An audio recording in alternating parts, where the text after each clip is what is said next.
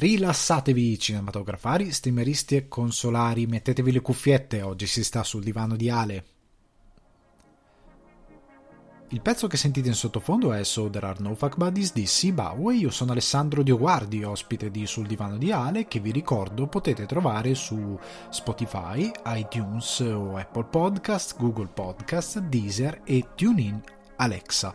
Questa settimana rassegna molto veloce sul divano di Ale vi parlo di Little Devil Inside, gli sviluppatori costretti a cambiare il design razzista di alcuni personaggi, HBO Max via col vento rimosso temporaneamente dal catalogo, è una giusta decisione? Vedremo.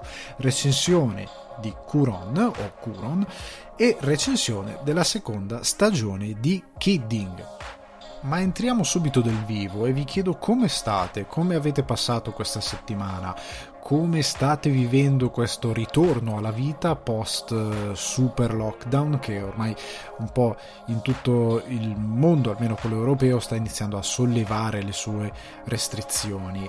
Eh, spero lo stiate passando bene, spero stiate iniziando a recuperare o rimediare ai danni che magari ha fatto questo lockdown, spero che non siano stati, stati troppo incombenti e sostanzialmente vi auguro un buon ritorno alla normalità. Eh, per quanto mi riguarda, io sono molto preoccupato per l'escalation di questo 2020 che continua a proporci delle situazioni sempre più assurde, eh, sempre più ai limiti e che stanno davvero mettendo alla prova la, la, la, fiducia in questo 2020 e in quello che può essere il 2021. Diciamo che l'anno non è particolarmente fortunato per quanto questa cosa di dividere le cose in anni sia molto umana e sia molto una, una banalità eh, fermarsi a dire quest'anno non è fortunato, però il momento storico diciamo che non è particolarmente fortunato. Ma veniamo a quelli che sono i nostri argomenti, perché questa settimana abbiamo alcune cose di cui parlare e sarà un po' monotematica la situazione, tranne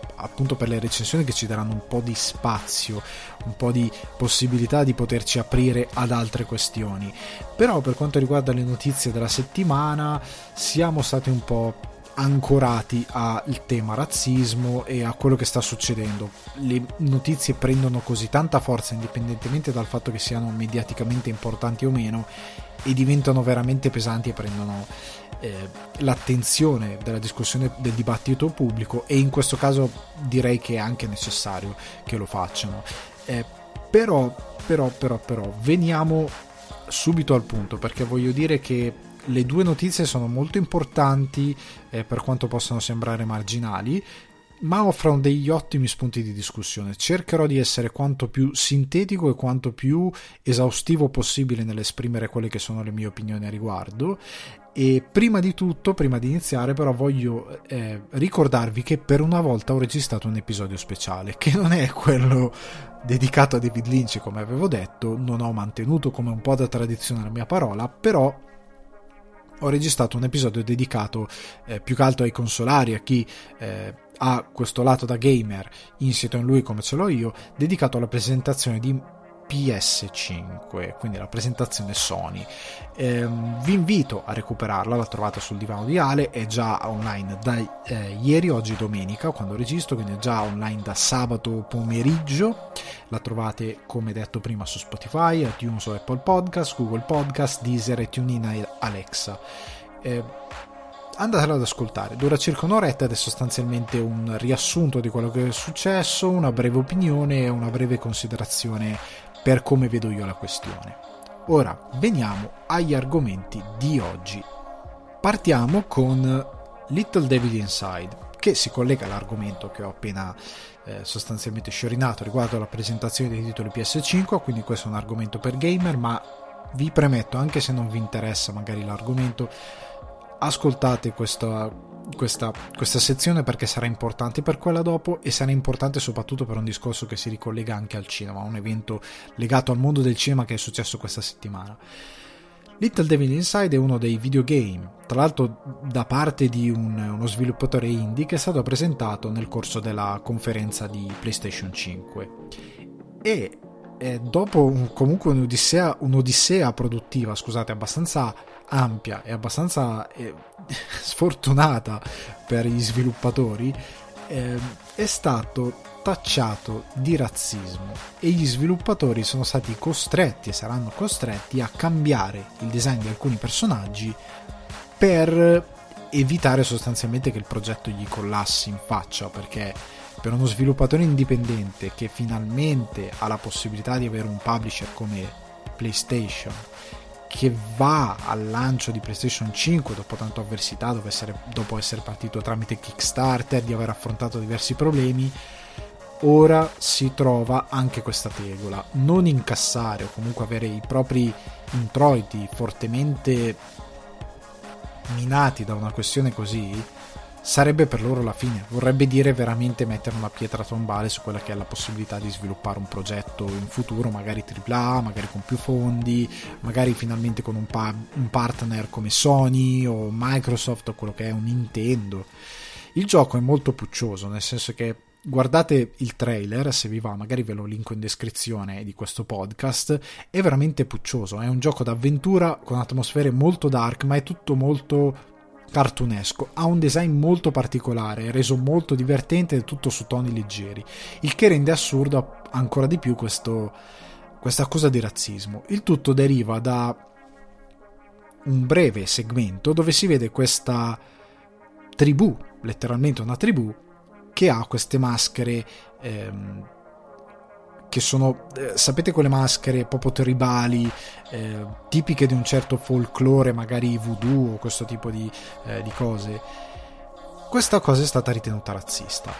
Allora, c'è un grosso problema di fondo, un enorme problema di fondo. Leggere il contesto. Little Devil Inside è un gioco d'avventura.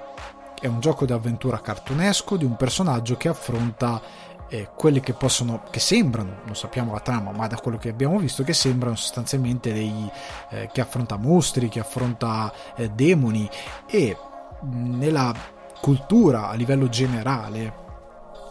Nel, nel, nel, nella fantasia a livello magari anche orrorifico, eh, queste maschere, la magia voodoo, la magia nera, eh, le tribù appunto cannibali o comunque le tribù eh, dedite a ehm, venerare eh, delle, delle, divinità che non sono le nostre divinità, che sono altre credenze, che sono spiriti, che sono altre cose, hanno avuto eh, aderenza a questo tipo di maschere eh, molto folcloristiche e sono state criticate perché magari avevano alcune maschere, avevano le labbrone. Gli sviluppatori hanno anche detto che si sono ispirati in parte al design di alcune cose visto in Moana della Disney, se non ricordo male.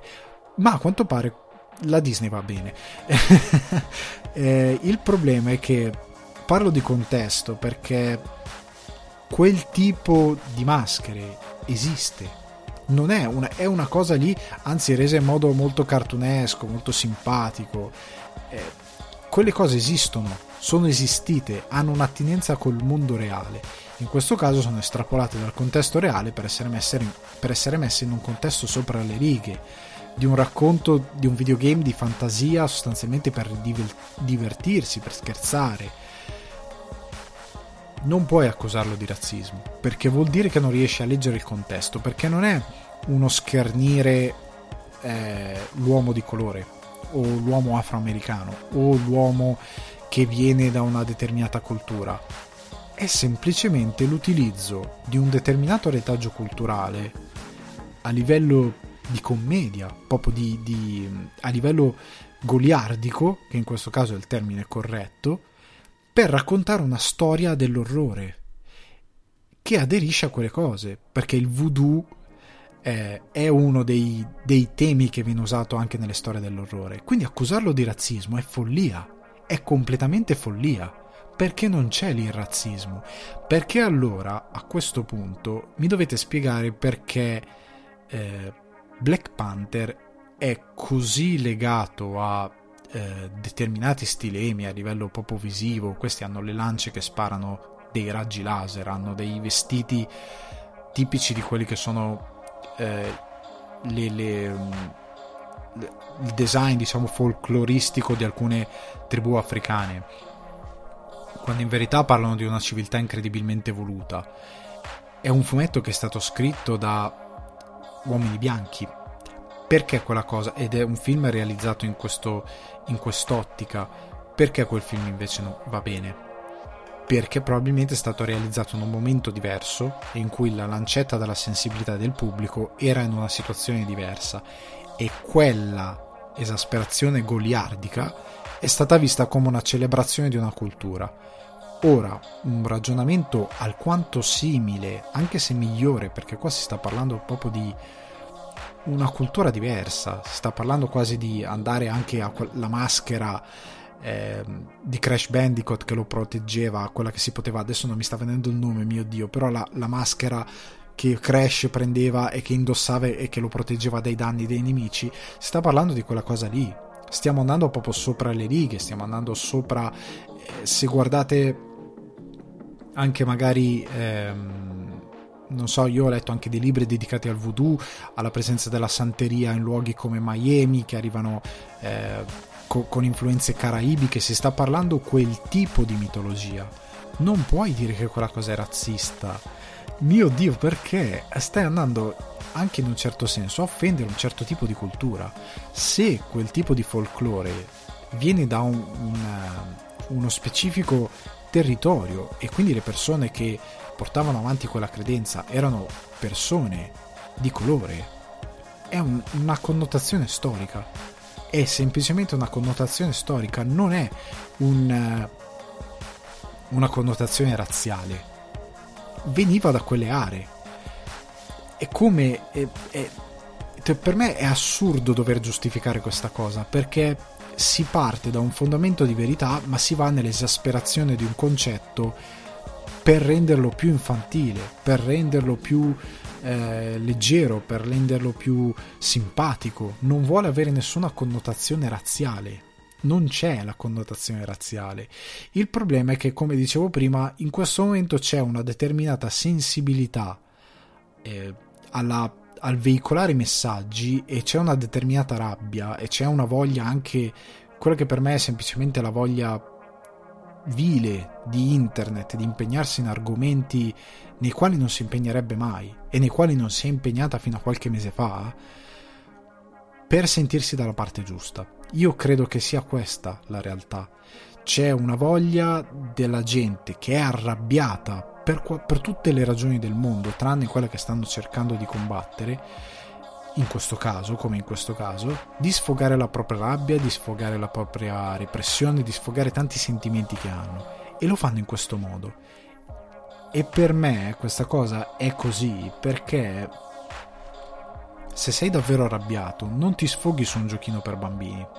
Cioè non ti sfoghi su un gioco per ragazzi che è puccioso e cartunesco, non ti sfoghi su un gruppo di developer che prova a fare il proprio lavoro e che prova a fare qualcosa per farti ridere, per intrattenerti, per, ehm, per crearti un divertimento e che lo fa senza mezzi, eh, rischiando la propria posizione economica, rischiando il proprio lavoro, rischiando quello che è il proprio futuro, la propria capacità di farsi una famiglia.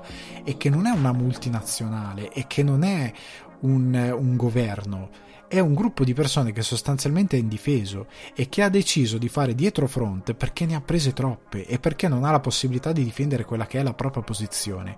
Ed è costretta a fare dietro fronte, infatti cambieranno il design o se non riusciranno a cambiarlo lo elimineranno del tutto, quindi sfigureranno letteralmente quello che è stato una decisione all'interno del videogame, di quello che è stato il design dell'opera per un capriccio, per una cosa che probabilmente tra qualche anno si dirà quella cosa è stata stupida, è stata davvero stupida e forzata.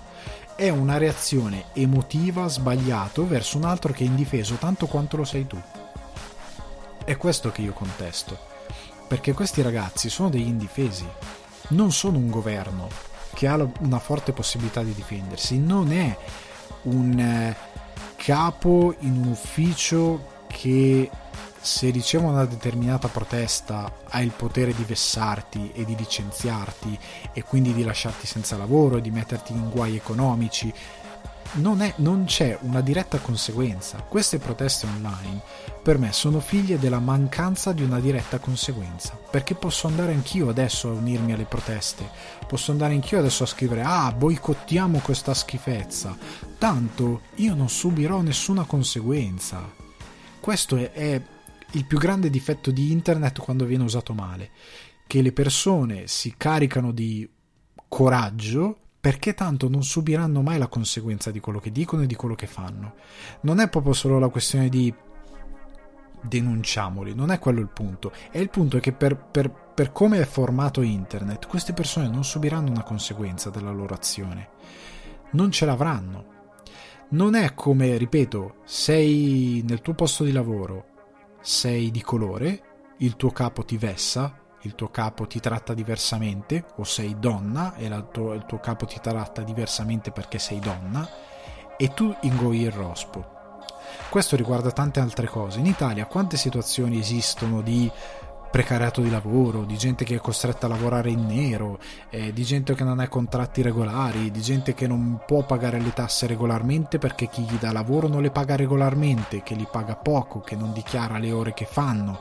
Io ho conosciuto gente che aveva, aveva contratti da 8 ore ma in verità ne lavorava 12 e veniva pagato per le ore in più meno di quanto sarebbe stato dovuto, avrebbe dovuto essere pagato per, ora, per l'orario giusto non veniva pagato tanto quanto era pagato nell'orario regolare, veniva pagato la metà o anche di meno. Queste persone non si ribellano a queste cose, ma vanno su internet e si ribellano contro Little Devil Inside perché è facile.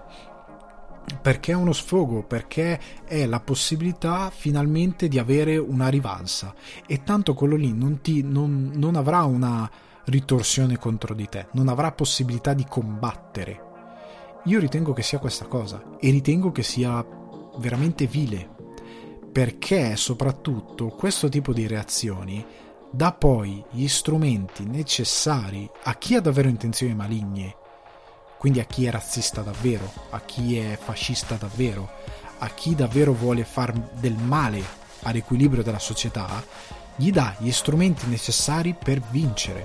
Perché io sono convinto che molte persone che ho visto abbracciare delle cause di ultradestra o quello che è, non sono davvero convinte di quello che fanno, perché sono una massa di persone normali che vedi comprare il giornale, che vedi parlare pacificamente, che vedi abbracciare tranquillamente i loro nipoti e volergli bene, sono magari ragazzi giovani che hanno delle loro speranze, determinate cose, ma hanno una rabbia data da un'ingiustizia sociale che è più ampia, che coinvolge diversi settori e chi invece ha davvero delle convinzioni fasciste o razziste intercetta la loro rabbia e gli dice guarda, vedi cosa fanno questi, vedi come ti limitano nella tua libertà per il politically correct, che in questo caso in un certo senso è vero perché vai a, libe- a, limitare la libertà di fruizione di un prodotto ingenuo e la possibilità di sviluppare un prodotto ingenuo censurandolo per i motivi sbagliati. Vanno a gettare benzina su un fuocherello, lo trasformano in un incendio e continuano così ad alimentare dei sentimenti che non sono davvero maligni, ma gli danno un brutto posto dove sfogarsi e quindi prendono consensi. Questa manovra di Little Devil Inside come tante altre manovre di social justice warrior e quant'altro, sono quelle manovre che fanno vincere i personaggi più pericolosi. Perché gli danno degli assist, gli danno degli strumenti per fomentare nel modo sbagliato i sentimenti di persone deluse o sentimenti di persone arrabbiate, persone ordinarie che grazie alle indicazioni di questi personaggi ma ripongono il loro disappunto e loro, il loro sentirsi abbandonati per altri problemi che se vai a vedere sono talmente lontani da queste questioni che non sappiamo neanche come ci sono arrivati lì, ma sono per via di questi personaggi, per via di, di queste cose vengono ridirezionati e danno consenso per fare cose che in verità non hanno alcuna attinenza con i loro problemi ma che li portano a votare per questi personaggi, che li portano a sostenere determinate ideologie. È così che vincono.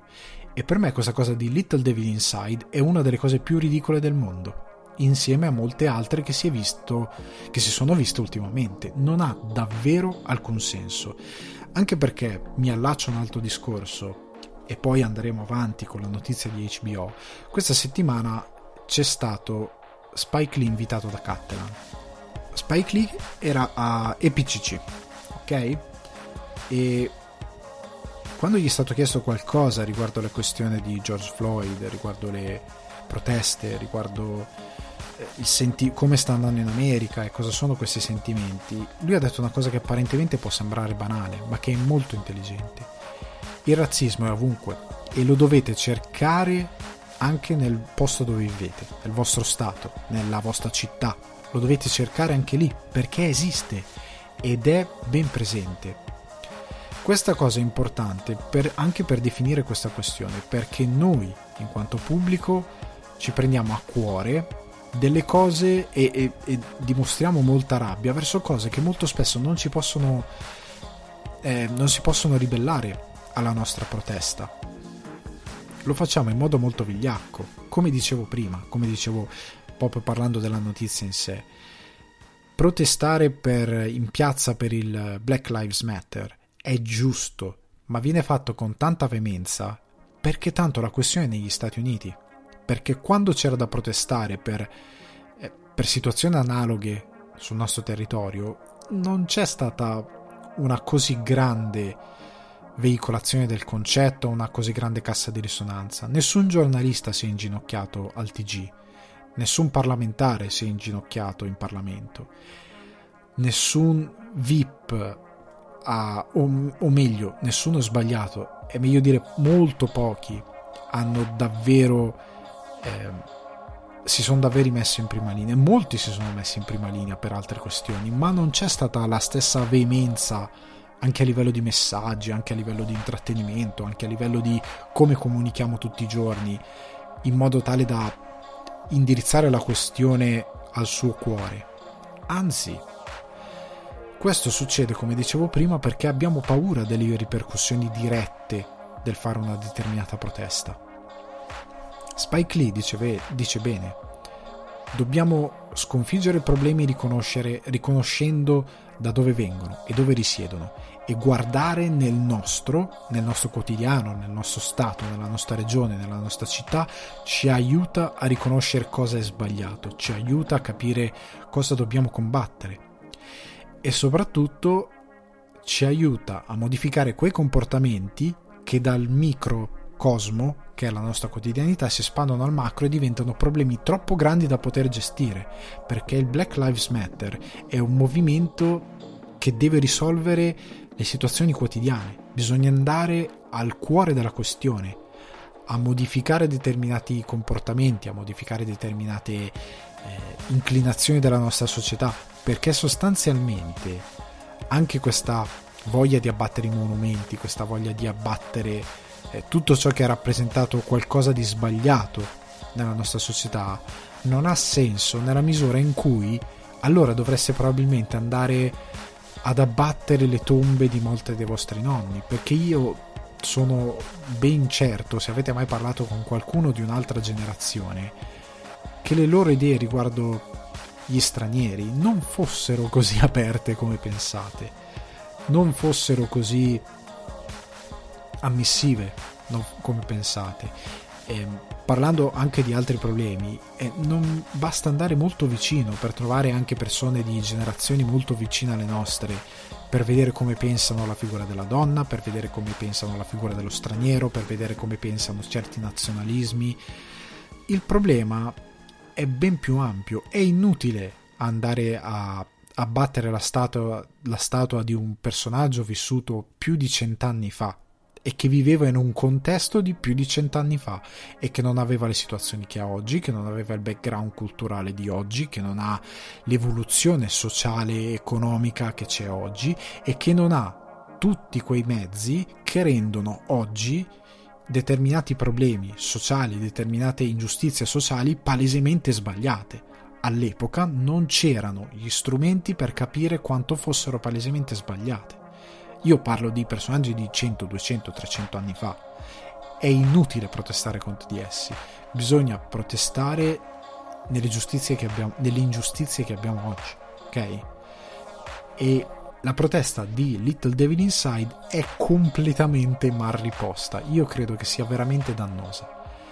E credo che Spike Lee abbia detto una cosa giusta e sulla quale dobbiamo riflettere perché al di là del Black Lives Matter, in Italia ci sono moltissimi problemi di razzismo, moltissimi, e non solo in Italia, anche in altre nazioni. Io vivo in Irlanda eh, e ho trovato dei personaggi che si sono comportati razzistamente nei miei confronti come nei confronti di altre persone scrivere post a sostegno del Black Lives Matter, usando anche parole abbastanza forti contro i razzisti, quando loro sono i primi nazionalisti razzisti. Conclamati, nel senso che hanno avuto e possibilmente continuano ad avere dei comportamenti sbagliati. Magari non se ne rendono conto, non realizzano di avere un comportamento maledettamente sbagliato, ma ce l'hanno. E finché non impareremo a guardare a noi stessi e capire cosa sbagliamo, non riusciremo mai a risolvere le questioni ed è inutile prendersela con un prodotto come Little Devil Inside. È veramente inutile e vigliacco. Parlando di contestualizzazione, non possiamo che arrivare alla notizia di HBO Max e Via col vento rimosso temporaneamente dal catalogo. Cosa è successo? Molto semplicemente, HBO Max ha preso la decisione di rimuovere temporaneamente, non definitivamente, temporaneamente Via col vento dal suo catalogo per reintrodurlo successivamente ma come? Vado a leggere da cinefax.it con il quale collaboro la dichiarazione del portavoce di HBO Max riguardo l'argomento. Ha detto quanto segue. Via col vento è un prodotto della sua epoca e diffonde alcuni suoi pregiudizi etnici e razziali che, sfortunatamente, sono presenti nella società americana. Tali rappresentazioni razziste erano sbagliate allora e lo sono oggi. Così abbiamo capito che mantenere questo film senza l'adeguata spiegazione e denuncia sarebbe stato irresponsabile. Quando il film tornerà su HBO Max sarà accompagnato da una riflessione sul suo contesto storico e della denuncia di quella rappresentazione, ma sarà presentato come è stato creato in origine, perché comportarsi altrimenti significherebbe fingere che questi pregiudizi non siano mai esistiti. Se vogliamo creare un futuro più giusto e inclusivo, dobbiamo conoscere e comprendere la nostra storia. Questa dichiarazione richiude, racchiude tutto quello che probabilmente ho detto io poc'anzi. Perché io dicevo appunto questa cosa. Nel passato c'erano altri strumenti, altre concezioni, altre formazioni culturali. Via col vento è del 1939.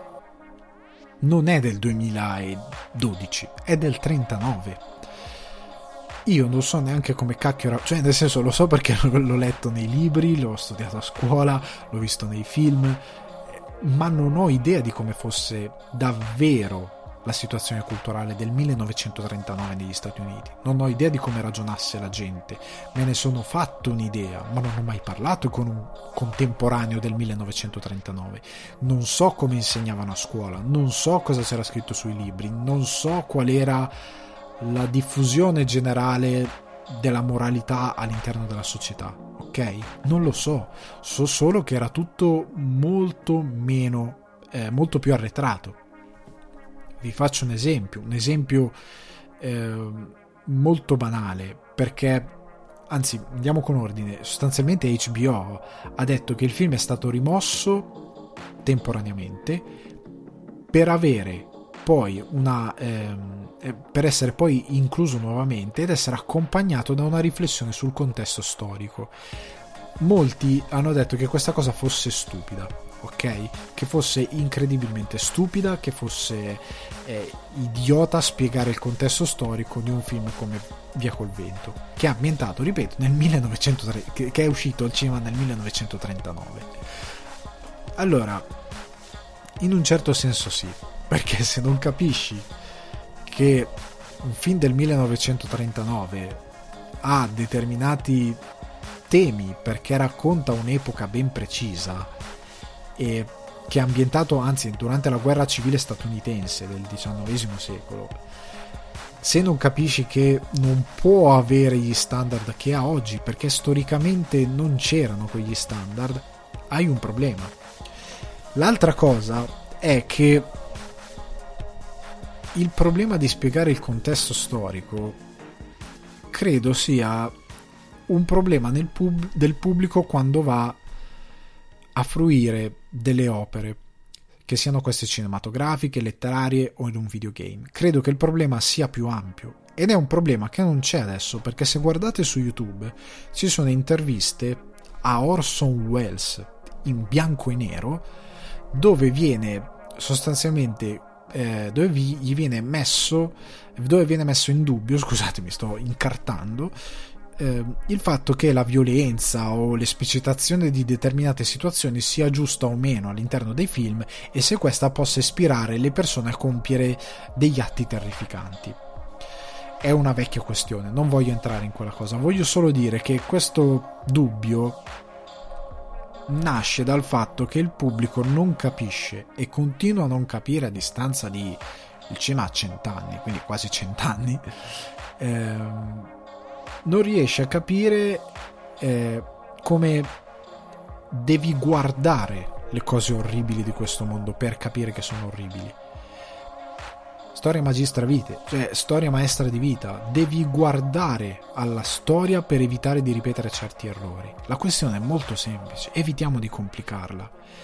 Se io ti racconto una storia ambientata durante la guerra civile americana, io non ti posso dipingere un contesto di inclusione dove eh, l'uomo di colore era al pari di un uomo bianco, perché non è vero. Non ti posso mentire dicendoti che l'uomo di colore era perfettamente incluso, che era perfettamente amato, perché poi come giustifichi la guerra civile? C'era per una ragione la guerra civile, per delle ideologie che venivano portate avanti, che entravano in contrasto con quella di un'altra fetta della popolazione americana. Non puoi fare un ad esempio recentemente ci sono state delle proteste su The Last of Us perché sul sequel perché nel, trail, nel trailer, scusate, nel gameplay veniva mostrata l'uccisione di un cane. Anche lì, altra questione, senti un cane guaire e morire e ti fa pena perché è un cane, però è un cane addestrato a uccidere sostanzialmente, quindi il protagonista si sta solo difendendo. Al di là di quello, devi anche mettere in conto che se tu ti preoccupi per l'uccisione di un cane e non ti fa alcun effetto un uomo che ti chiede pietà perché stai, lo stai per, per ammazzare, per difenderti, o semplicemente perché il protagonista per via di X cose che sono successe all'interno della sua storia, quindi all'interno di un contesto, è portato a fare quell'azione e quella cosa lì ti lascia completamente indifferente, hai un problema.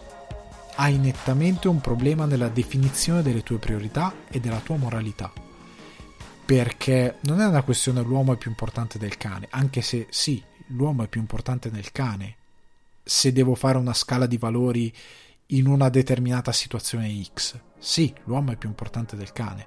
Se devo scegliere se salvare un essere umano o un cane, mi dispiace per il cane con tutto l'amore del mondo, ma scelgo di salvare l'uomo. In questa questione io ricordo ancora quando ho fatto la monografia di David Lynch che trovate sul mio canale Alessandro Di Guardi, io ricordo ancora quando lessi sulla biografia come su altre interviste come Lynch venne tacciato di essere un eh, misogeno, di essere un eh, antifemminista, di essere uno schifoso, perché in Velluto Blu la Rossellini veniva sostanzialmente stuprata, veniva vessata in ogni modo. Quelle azioni non sono il pensiero del regista, quelle azioni sono necessarie a farti vedere quanto può essere malvagio un essere umano, quanto può arrivare a essere orrendo un essere umano. E in quel caso era anche per Lynch probabilmente un'esagerazione. È sempre un'esagerazione. Poi che esistano anche nella realtà. Nella realtà abbiamo avuto il nazismo, cioè gli ebrei venivano usati come cavie per fare esperimenti messi nelle camere a gas. Non si può dire che quale film ha ispirato quella cosa. Nessun film. Era l'uomo che ideava quelle cose. Il film, l'arte ti vuole come The Last of Us 2, come Velluto Blu, come come molti altri film, come Figli degli uomini, ti vogliono far vedere qualcosa che se fai fatica a guardare è perché hai una buona moralità, è perché sei un essere umano e fai fatica a guardare qualcosa di così violento ma serve appunto a ricordarti quanto è orrenda quella cosa, quanto è orrenda la guerra, il, il, fatto che lo sbarco in Normandia del salvato il soldato Ryan sia così accurato, non è solo un vezzo di Steven Spielberg per farti vedere quanto è bravo, serve anche per farti capire quanto quella cosa sia stata orrenda, di quanto quella cosa sia terrificante, sia disumana. Ok, serve a darti una moralità, serve a darti un fondamento. L'importante è che quella cosa rimanga all'interno di un contesto. E un'altra cosa che viene continuamente non capita perché la gente non riesce ad assimilare questo concetto che una determinata forma di violenza, una determinata forma di eh, estremizzazione di determinati concetti serve appunto a, part- a, a farti provare, a darti qualcosa di forte che ti smuova e che ti faccia stare male, che ti faccia capire quanto quella cosa è orrenda. Perché sfortunatamente, anzi no, senza sfortunatamente, perché per farti provare quanto è brutta la guerra e io non ti posso mandare in guerra. Cosa facciamo? Mandiamo 60 milioni di italiani in guerra per fargli capire quanto è brutta la guerra? Mandiamo 60 milioni di, di italiani in mezzo, li rapiamo tutti a gruppi, li sediamo, li mettiamo su un, in Siria, li mettiamo in mezzo alla guerra e poi li facciamo scappare in modo del tutto finto verso una, una una, una barca e, e, e, gli facciamo come The Game, inventiamo una grossa illusione giusto per fargli provare la sensazione di scappare dalla guerra, di essere sfruttati, di essere picchiati, di, di andare in una barca in mezzo al mare scappando perché è l'unica cosa che puoi fare. Facciamo così, non lo puoi fare, devi veicolarlo attraverso una storia una storia che quando è scritta bene come via col vento ha un contesto e un contesto che non può essere bugiardo altrimenti smette di funzionare una cosa che io ho sempre odiato è uno dei videogame che ho più amato nel, nella storia del, delle mie esperienze videoludiche è Metal Gear Solid. Metal Gear Solid è una saga che molti ho sentito chiamarla vergognosa perché incita alla guerra. Qualcuno sì, qualcuno per ragioni che continuo a non capire ha giocato Metal Gear Solid e ha detto che bello essere un soldato, quando in verità il gioco ti ricorda costantemente che il soldato è una schifezza, che il soldato che obbedisce ciecamente agli ordini è un folle, che la guerra è una merda e che se sei un grandissimo guerriero non c'è nulla di cui vantarsi perché passi la tua esistenza a uccidere uomini. E una delle cose più grandiose che abbia fatto Hideo Kojima arriva Metal Gear Solid 3 Snake Eater. Quando, scusate, faccio spoiler, casomai saltate questi 4 minuti o quello che è di podcast, magari ve lo segnalo, ok, metto un marker giusto per segnalarvi l'inizio e la fine dello spoiler. Alla fine di Metal Gear Solid 3 Snake Eater, quando, senza spiegare tutta la trama, ma quando eh, Big Boss, o all'epoca ancora Boss, incon- anzi no scusate, è Big Boss all'epoca solo Snake, incontra la sua mentore The Boss e ha questo scontro, alla fine lei chiede a lui di ucciderla perché è la missione e perché lei deve essere loyal to the end ed è quello che sta insegnando al suo allievo come ultima lezione. E c'è tutta una, una morale di sacrificio del, dei confronti di un futuro migliore e quant'altro, eccetera, eccetera, che non sto qui a spiegare, ma c'è una morale enorme dietro. La cosa che però fa Kojima e che per me è geniale è che in quel momento in cui c'hai, hai quel campo, eh, quel campo lunghissimo, se non ricordo male, dall'alto, e hai questa visione di questo campo pieno di fiori bianchi, con The Boss a terra e tu sopra di lei col fucile, tutto in quel momento è in cinematic perché stai avendo perché c'è il filmato.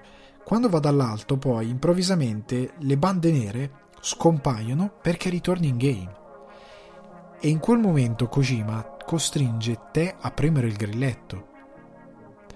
E nel pad è propriamente un grilletto, credo di averla raccontato un'altra volta questa cosa. E a un certo punto l'unico modo per andare avanti è premere quel maledetto grilletto. Ed è quello che devi fare sei tu, giocatore, che devi sparare a The Boss, al mentore del protagonista, e non puoi fare altro. E c'è, non c'è musica, non c'è niente, c'è il silenzio, c'è il vento e tu devi premere quel fottuto grilletto per andare avanti. Quella cosa lì è potentissima perché dà al giocatore un feedback molto forte di quello che sta per succedere.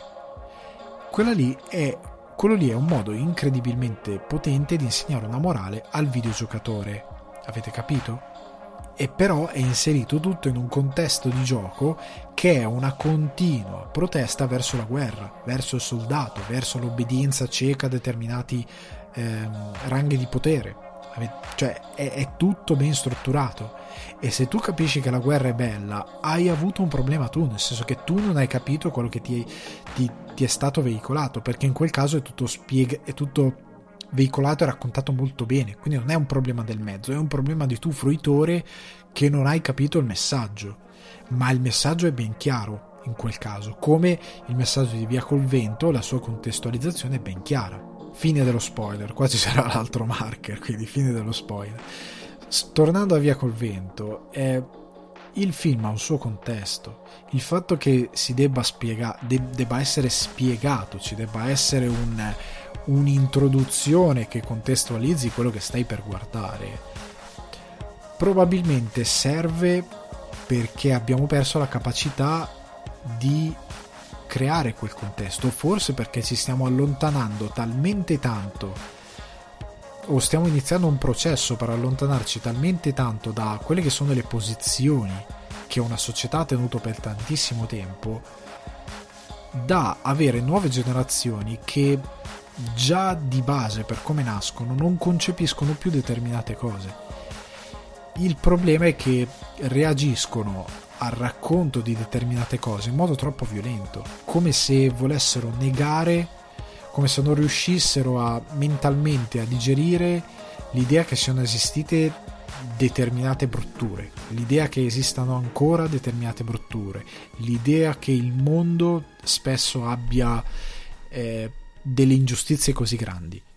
Io credo che sia pericolosa questa cosa, perché non dico di creare la totale mancanza di sensibilità verso certe cose, quello sarebbe sbagliatissimo, però di continuare a mantenere alta la soglia di guardia, di mantenere il pubblico ben allerta e conscio di dover guardare certe cose, perché esistono, perché fanno parte del mondo, perché vanno capite, vanno studiate, devi capire il tuo nemico, devi capire cosa sono le cose che possono distruggere il nostro mondo, il funzionamento del nostro mondo e quello che è la giustizia, le qualità è un trattamento equo per tutti e giusto per tutti.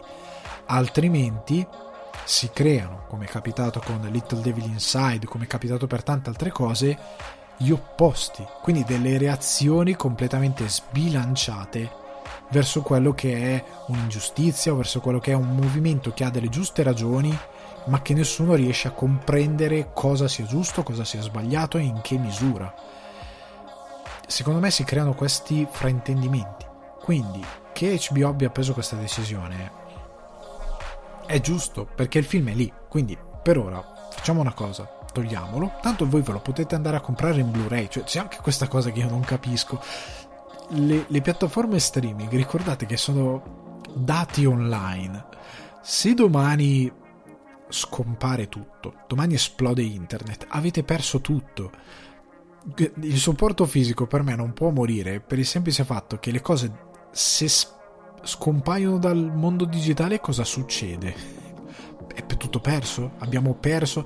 Pensate se eh, scomparissero tutti i libri scritti nel mondo, se tutte quelle storie fossero state eh, tramandate a voce, noi avremmo perso tutto, avremmo perso Shakespeare e probabilmente saremmo all'età della pietra in questo momento, a livello di narrazione, a livello di, di, di, di, crescita della moralità, a livello di evoluzione del, del racconto, a livello di evoluzione matematica, avremmo perso tutto perché basta un evento...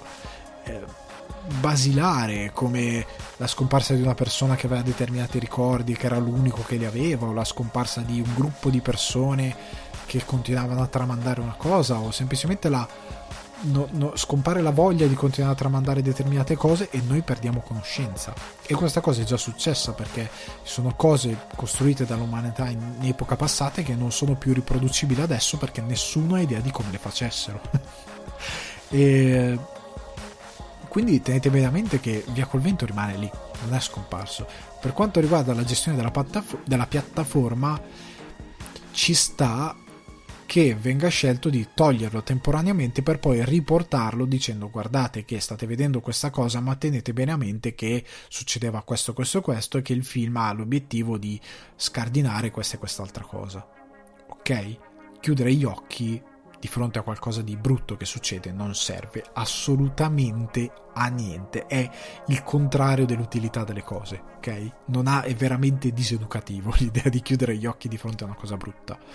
Quindi io re- reputo che l'idea di HBO Max sia magari anche contestabile, ma che abbia effettivamente senso per come la concepiscono, perché dobbiamo anche dobbiamo iniziare a rapportarci con quelle che sono nuove generazioni che per fortuna non hanno avuto determinati traumi, non hanno vissuto determinate cose, ma che allo stesso tempo rischiano di essere troppo viziate, troppo desensibilizzate verso certe cose o troppo sensibili.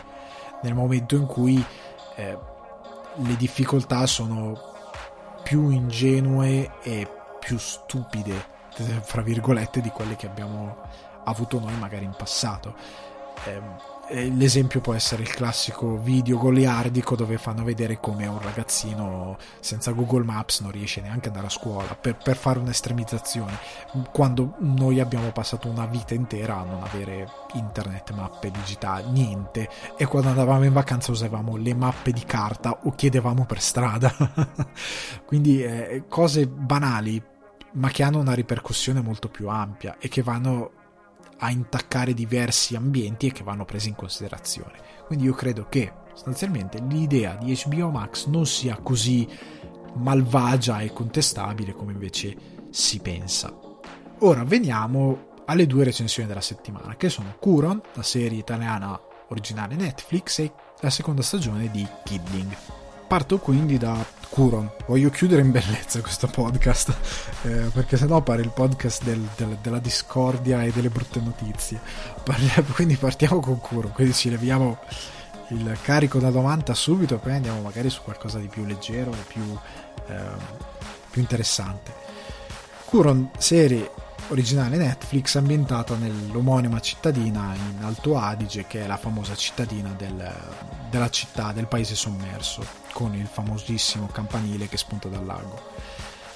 Allora, io voglio fare una premessa perché Netflix ha dato alla produzione italiana di Curon dei mezzi che non ho visto molto spesso in quello che è sostanzialmente un uh, mystery thriller uh, di stampo teen per certi versi. Quindi eh, il production value di questo show è abbastanza alto. Io devo dire la verità, sono sorpreso. Eh, la gestione proprio del, delle location, non la gestione, la, il modo in cui le location sono state sfruttate, che sono di per sé molto suggestive, è veramente lodevole. A livello di l'albergo che c'è in questo Kurun, eh, il, la, tutte le zone boschive, tutto eh, il modo in cui questo paese del Trentino per una volta non viene fuori come una fiction alla Don Matteo, ma ha una descrizione più eh, ha una descrizione rurale, visto che comunque è un mystery thriller, più densa, più pesante, eh, più eh, che si discosta dal, dall'aria che vogliamo sempre dare noi nei sceneggiati televisivi o comunque nei film di vogliamoci bene, siamo l'Italia, si mangia bene, c'è l'aria buona e siamo tutti umoristi che fanno battute ai forestieri, che non è neanche vero, non in toto. Ehm, quindi cerca un'aria diversa ed è veramente lodevole questa cosa e io l'ho amata questa cosa, anche molte altre cose che vengono messe in scena hanno, sono curate, sono ben fatte, eh, è, funziona dal punto di vista del production value, il prodotto è veramente lodevole. Il problema avviene dopo quello, perché Kunon racconta la storia per sommi capi di questa madre con i due figli adolescenti che si trasferiscono a Curon da Milano, che è il paese da cui lei era scappata quando era ragazzina. Il problema è che nei primi 6 secondi eh, della serie, del primo episodio, tutto smette subito di funzionare. La scrittura è, è molto ambigua, cioè la prima scena si apre con subito un doppelganger, perché è una serie sui doppelganger. La serie ti palesa subito che ci sono i doppelganger, che la protagonista ha un determinato incontro con uno di questi, che fa un'azione che non è effettivamente ben spiegata né nelle conseguenze né nelle motivazioni né nella genesi di questa cosa. E non, non si sa cosa bene cosa, cosa succede e perché ma che alla fine costringe questa ragazza per decisione del padre di andare via. Costringe questa ragazza ad andare via andare a Milano. E buttata in faccia questa cosa quando lei torna eh, non c'è un vero mistero nel senso che è come se si riprendesse da dove si era lasciato nel passato, ma non si spiega perché tutto dipende da questa donna protagonista, non si spiega se tutto dipende da lei, non si spiega perché queste dinamiche non hanno continuato a, fu- a funzionare quando lei era lì. Ah, non era lì, scusate, era andata via, quindi i doppelganger vengono fuori perché c'è lei, è legato alla sua famiglia, ma il padre è rimasto lì, perché non ha continuato a succedere? Ehm, non c'è un omicidio, non, c'è un, non ci sono delle scomparse, non c'è, non c'è sostanzialmente tutto quell'elemento di mistero che solleva la grossa domanda che dovrebbe tenere in piedi lo show. In Twin Peaks c'era l'omicidio di Laura Palmer che arrivava subito che mm, gettava un grosso enigma, ovvero chi ha ucciso Laura Palmer. E da lì siccome siamo in una piccola comunità e tutto si basa sullo studio di piccole comunità, si andava ad esplorare i vari segreti, i vari personaggi, era tutto ben, ben caratterizzato, ne ho parlato in un altro podcast. Ehm, qua no, qua non c'è nulla, non c'è caratterizzazione, non c'è amore per la creazione di un universo originale, non c'è amore per la descrizione di Kuron. Cioè noi sappiamo che magari Kuron ha io ad esempio non conosco le leggende, a quanto pare ci sono delle leggende oscure di Tokuron, ma io non le conosco, non sono del posto, non le ho mai studiate, sono uno spettatore, me le devi veicolare se ci sono e se sono la base per questo sceneggiato. Non me le hai veicolate, non, non lo fanno mai. Accendono a qualcosa, ma è tutto molto. non è neanche criptico, è mal raccontato, in modo molto povero, in modo molto superficiale, in modo a volte sbrigativo, a volte neanche esaustivo, molto spesso neanche esaustivo, né per quanto riguarda la storia dei personaggi, né per quanto riguarda il loro carattere, né per quanto riguarda come si muovono all'interno della storia. La cittadina di Kuro non ha nessuna, nessuna spinta, non ha un, un, una sua mitologia, non, niente, non esiste niente che sorregga un enigma, che sorregga un mistero, che mi dia la voglia di andare avanti a scoprire cosa sta succedendo. Gli episodi non, non, c'è forse un episodio che termina con un mezzo cliffhanger. Eh, ma in generale non deve esserci per forza un cliffhanger alla fine di, un, di ogni episodio perché Twin Peaks The Return molto spesso non li ha perché è come se fosse un grande film se hanno voluto fare un grande film hanno fallito perché non ha non ha nessun ritmo perché sbaglia soprattutto nella gestione del ritmo non, è, è, un thriller è un mystery thriller che nelle prime puntate galoppa a una velocità spettacolare. Mentre il thriller è una sorta di eh, collina va su va giù arriva a un picco ma siccome non stai facendo azione arrivi a un picco tocchi qualcosa e poi vai di nuovo giù Twin Peaks era così, aveva dei momenti di calma, misteri secondari, passava da una cosa all'altra, poi piano piano si raccoglievano delle informazioni, poi papà si andava su su su su piano, si arrivava a un picco, esplodeva qualcosa di scioccante, magari si tagliava con la puntata o si, si passava a qualcos'altro e poi si riandava giù e poi si andava su di nuovo.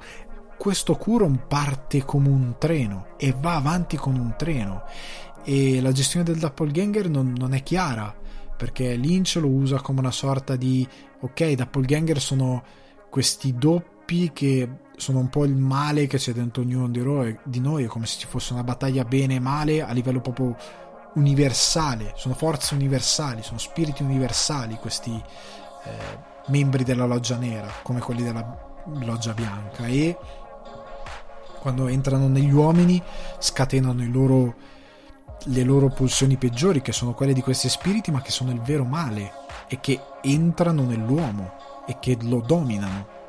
quindi c'è un, questo tipo di idea.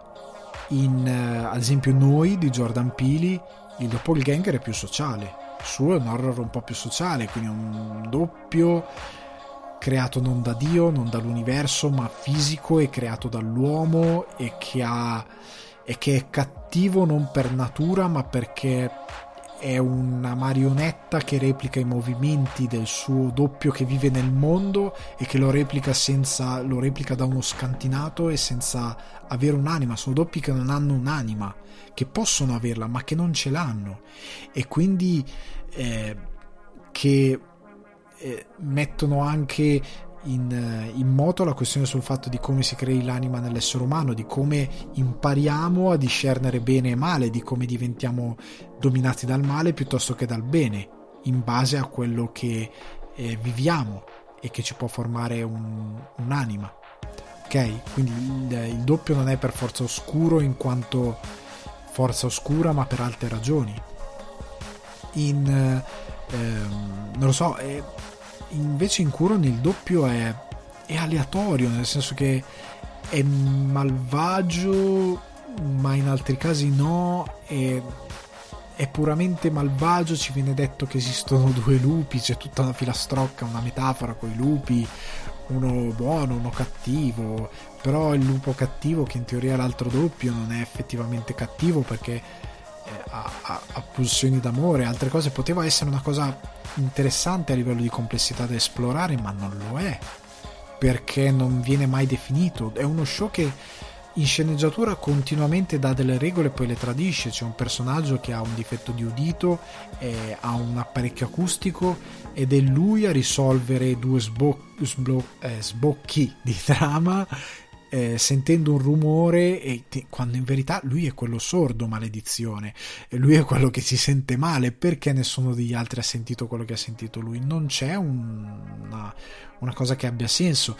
Molte situazioni sono palesemente prese da Twin Peaks, che è una chiara ispirazione, o da noi di Jordan Peele, sono prese da altri show e incollate ma senza dargli c'è un personaggio che è una sorta di Bobby Briggs per sommi capi per descrivere perché quelle Bobby Briggs come Leo Johnson servono a farti capire che loro non sono dominati dal, dal male della loggia, sono personaggi uno eh, Leo Johnson veramente oscuro, Bobby Briggs è più un ragazzo confuso, un ragazzo che ha determinate eh, pulsioni, eh, ma la loro presenza è ben delineata e serve a caratterizzare Twin Peaks in quanto luogo, che sembra tutto innocente, bello, con gli alberi, in verità nasconde altre cose.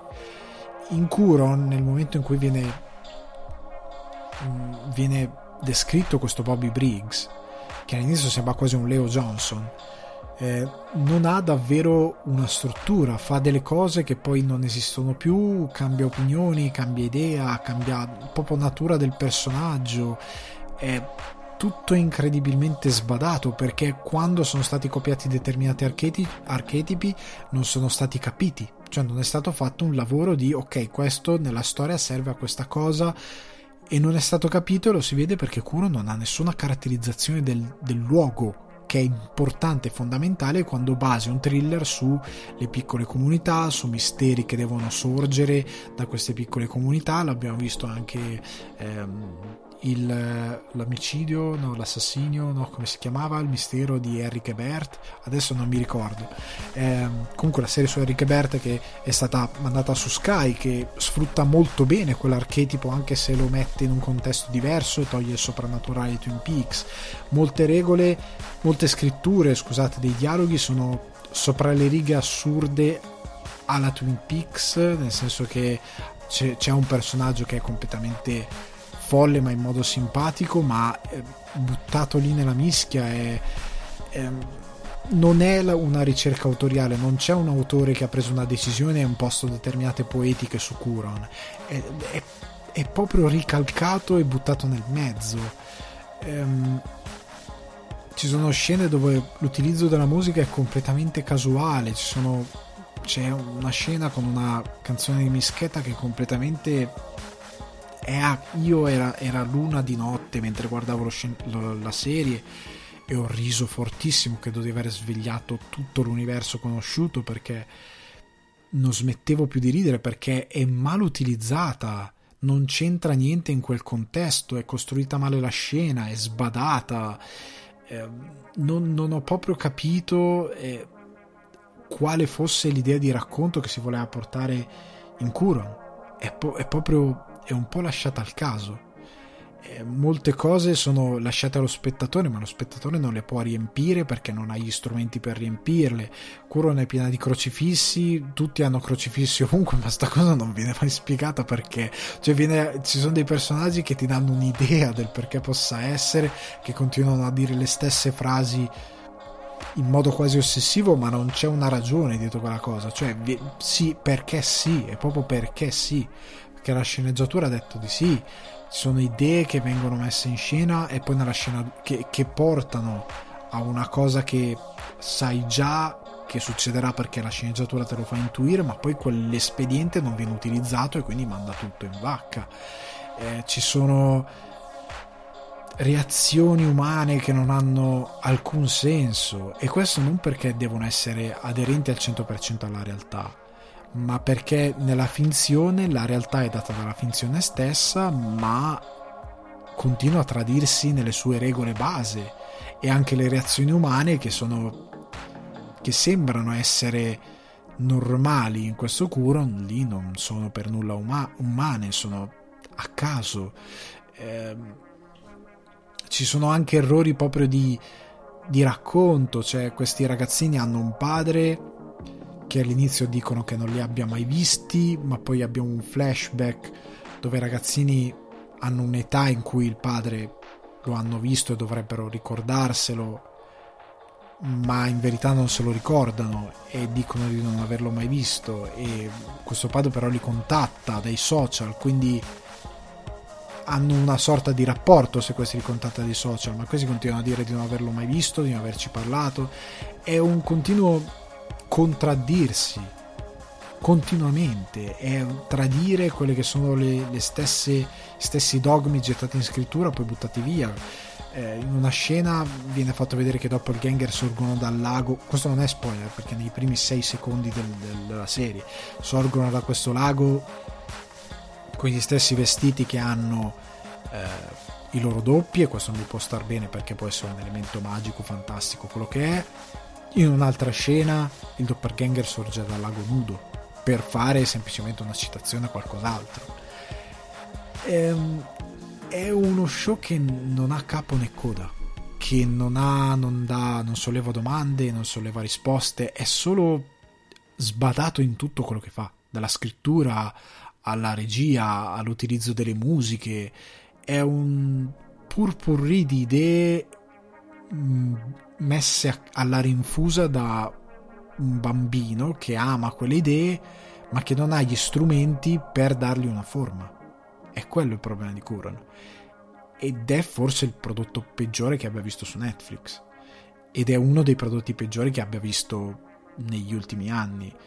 Ed è assurdo che una produzione del genere sia, siccome è Netflix original, sia disponibile in tutto il mondo eh, volevano fare un dark italiano, ma hanno fatto un casino che non finisce più. E non, non so, non so neanche come possa andare avanti perché finisce anche con un errore di sceneggiatura questo, questo Curone non ha alcun senso non c'è ma non perché sia, eh, sia ci sia la ricerca del non senso la ricerca di, di un costante tenere un determinato mistero irrisolto, è proprio che non, non, non, non, viene detto niente, non viene comunicato niente, non viene raccontato niente, è una sequela di azioni che ruotano attorno al grande cosa, cioè raccontare una storia di doppelganger, ma il come non esiste e il dove, il luogo della vicenda che è importantissimo per questo tipo di storie, come ho già detto, non c'è non c'è, è, è, è, invisibile, non esiste, non è raccontato, non è spiegato, non è, non è messo in scena. È tanto bello il, lago, il campanile che spunta dal lago, tutto qui, non c'è altro. e quindi sono dispiaciuto perché comunque l'ho visto tutto. Mi sono visto tutti e sette gli episodi in due giorni perché sono rimasto ipnotizzato dal, dal, dall'incoerenza totale di tutto, dal fatto che in alcune, co- in alcune cose anche involontariamente comico, sarò onesto, in alcune cose veramente involontariamente comico e l'ho guardato solo per quello, e dico la verità. E um, io non ve lo consiglio. eh, rimane uno di quei prodotti che potrebbe diventare cult se internet lo scopre e ride delle cose senza senso che a volte ha. È, un fi- è una serie che se guardate con la pizza la birra e gli amici e lo prendete probabilmente nel modo più leggero possibile vi, vi tiene compagnia. Cioè però vera- cioè vorrei vedere una production value così buona per dei prodotti che hanno quantomeno idea di cosa raccontare che hanno un senso di sceneggiatura e che non sono sviluppati in questo modo Passiamo alle cose belle, però passiamo a Kidding. Kidding è la, la, la serie comica che credo di aver amato eh, di più negli ultimi anni e credo che questa stagione sia quanto di più vicino a Bojack Horseman ci sia in televisione, come live action, ecco. Se volete un, un'opinione in breve, perché la prima stagione sostanzialmente era una parodia di Mr. Rogers. Mr. Rogers è è un amico straordinario, hanno fatto il film con Tom Hanks, A Beautiful Day in the Neighborhood, che è il papà della TV americana che ha portato questo show che educava i bambini, eccetera, eccetera. Questa è una parodia, una parodia a, a livello satirico di questo personaggio che è perseguitato da determinati demoni, da, dalla morte di un figlio, da un rapporto con la moglie che si sta sfasciando e che è veramente un santo in terra e che va attra- attraverso una serie di situazioni circondato da una famiglia di veramente sociopatici, di situazioni comiche davvero divertenti e davvero assurde, che mette sempre più alla prova quella che è la sua persona le sue credenze nel modo di vivere la vita, di essere così Mr. Rogers. La prima stagione era finita in un modo incredibile, con un cliffhanger incredibile, non lo sto a spoilerare qual- qualora non l'abbiate vista, e anche della seconda non spoilererò nulla, parlerò in generale di quello che è la stagione. Però vi posso dire che c'è stato un bel cambio di marcia che ho apprezzato molto, nel senso che in questa seconda stagione si evolve proprio il personaggio, cioè parliamo di un Mr. Rogers che è completamente diverso, che ha delle pulsioni diverse, che ha una logica diversa nell'affrontare la vita, che, ha, che si evolve completamente. E attorno a lui anche tutti gli altri personaggi portano avanti le loro micro storie collegate a quella macro. E questa volta lo show diventa anche più triste. Era, ave, era già un po' triste la prima stagione. Aveva un, un senso di melanconia. Era melanconica la prima serie perché era sì una commedia dove ridevi per le cose assurde, ma aveva anche molti momenti davvero pesanti che, che ti, ti, perché è stato alcuni episodi sono girati a Grondi che aveva fatto se, se, se mi lasci ti cancello. Eh, e si vede, si vede nello stile proprio di regia, di messa in scena e si vede anche nel mood generale che è molto appunto malinconico e melanconico. Eh, in questa seconda stagione ritorna quel modo di mettere in scena la storia, ritornano quei temi e diventa ancora più drammatica, un po' come Bojack che è andato sempre più verso il dramma pur tenendo in primo piano le varie storie dei personaggi, tenendole molto leggere in alcuni casi, ma dà una bella profondità al racconto. In questo caso Kidding proprio sceglie di eh, far esplodere in faccia ai personaggi quelli che sono tutti i conflitti che li hanno creati e la cosa che mi è piaciuta di più è che si basa tutta la serie sul tempo e sul riavvolgere il tempo e come sul passato tenda a dominare il nostro presente. Tutti questi personaggi sono dominati da qualcosa che è successo nel loro passato e che continua a ripercuotersi talmente tanto sul presente che li ha spinti a diventare determinate cose come Mr. Pickle che è interpretato da Jim Carrey. È è stato portato a diventare Mr. Pickle da determinate cose che sono successe nella sua vita e lo, lo hanno trasformato in quello che è.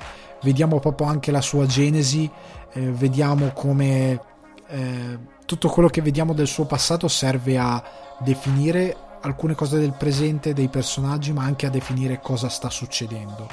e di come sostanzialmente per gli autori l'unico modo per andare avanti è smettere di andare indietro nel tempo, ma semplicemente aggiustare quello che è andato male nel passato e quindi smettere di guardare indietro e provare a tornare indietro, ma andare avanti e provare a creare qualcosa di, di differente. E, perché non possiamo dominare il tempo e il suo passaggio eh, porterà comunque delle conseguenze se lo neghiamo e più neghiamo il passaggio del tempo, più neghiamo cosa succede nella nostra vita e più questo quando si riavvolgerà si riavvolgerà velocissimo e ci farà più male nelle sue conseguenze. E questa seconda stagione di Kidding secondo me ha dei momenti di follia totale nel, nel momento in cui crea la commedia e anche dei momenti di dramma che sono molto più densi di molti show drammatici. Nel senso che è tutto veramente eh, forte cioè ti prende proprio a cazzottoni Kidding ti, ti fa veramente capire eh, cos'è la perdita cos'è eh, co- cosa significa non rimediare a determinate situazioni per alcuni personaggi e come il tempo appunto ripeto sia inesorabile. E se non lo fai quando lo devi fare il tempo ti costringerà a subire le conseguenze di, delle, del tuo non agire ok?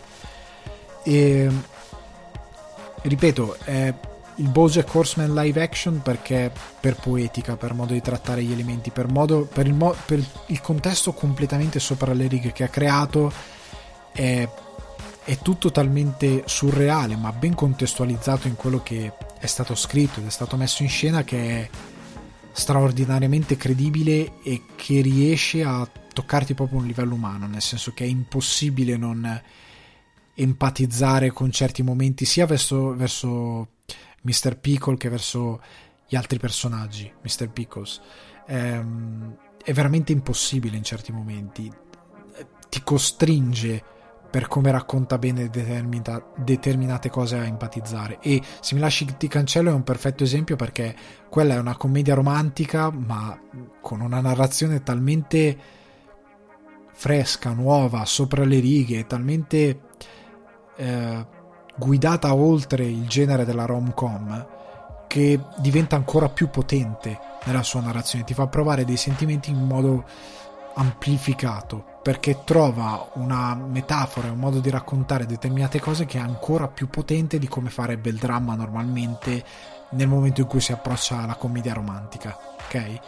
E Kidding è la stessa cosa, è una satira che come Bojack Horseman ha usato dei parallelismi e delle metafore talmente forti, talmente potenti e talmente stratificate nei rapporti tra i personaggi, in quelle che sono le loro piccole sfide, che ora è, è, è tutto decuplicato e ti arriva con molta più potenza.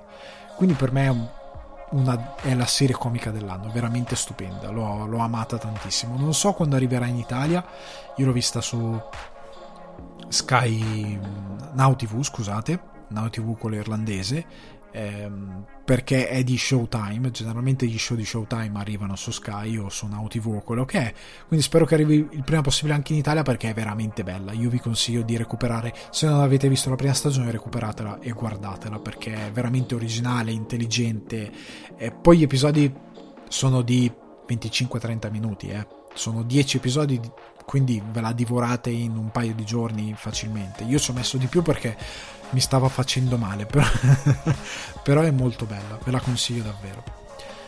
Abbiamo finito. Questa settimana abbiamo finito. Eh, è stato un podcast abbastanza intenso, eh, spero vi abbia intrattenuto, spero vi sia piaciuto. Vi rimando a Spotify, iTunes, Apple Podcast, Google Podcast, Deezer, TuneIn Alexa. lasciate le recensioni, mi raccomando 5 stelle. Condividete il podcast. Ehm, sto iniziando a mettere i minutaggi in modo tale che sapete dove sono gli argomenti, se vi capita magari di passare da un player all'altro, se semplicemente lo lasciate in sospeso, ma la, la riproduzione come capita a volte a me non riprende esattamente da dove avevate lasciato, potete trovare gli argomenti. O eh, per alcuni che magari non hanno nessun interesse nel sentirmi parlare di Little David Insight o da cose di videogame possono switchare direttamente ai eh, contenuti legati al cinema. Quindi Vi ripeto, Spotify, iTunes, Apple Podcast, Google Podcast, Deezer e TuneIn Alexa. Vi mando un abbraccio, vi mando un saluto, anche la mia voce che se ne va e che mi tronca le parole e ci sentiamo il prima possibile, magari con lo speciale di Lynch. Questa settimana sono fiduciosissimo che ce la posso fare, ok? Fate i bravi. Ciao.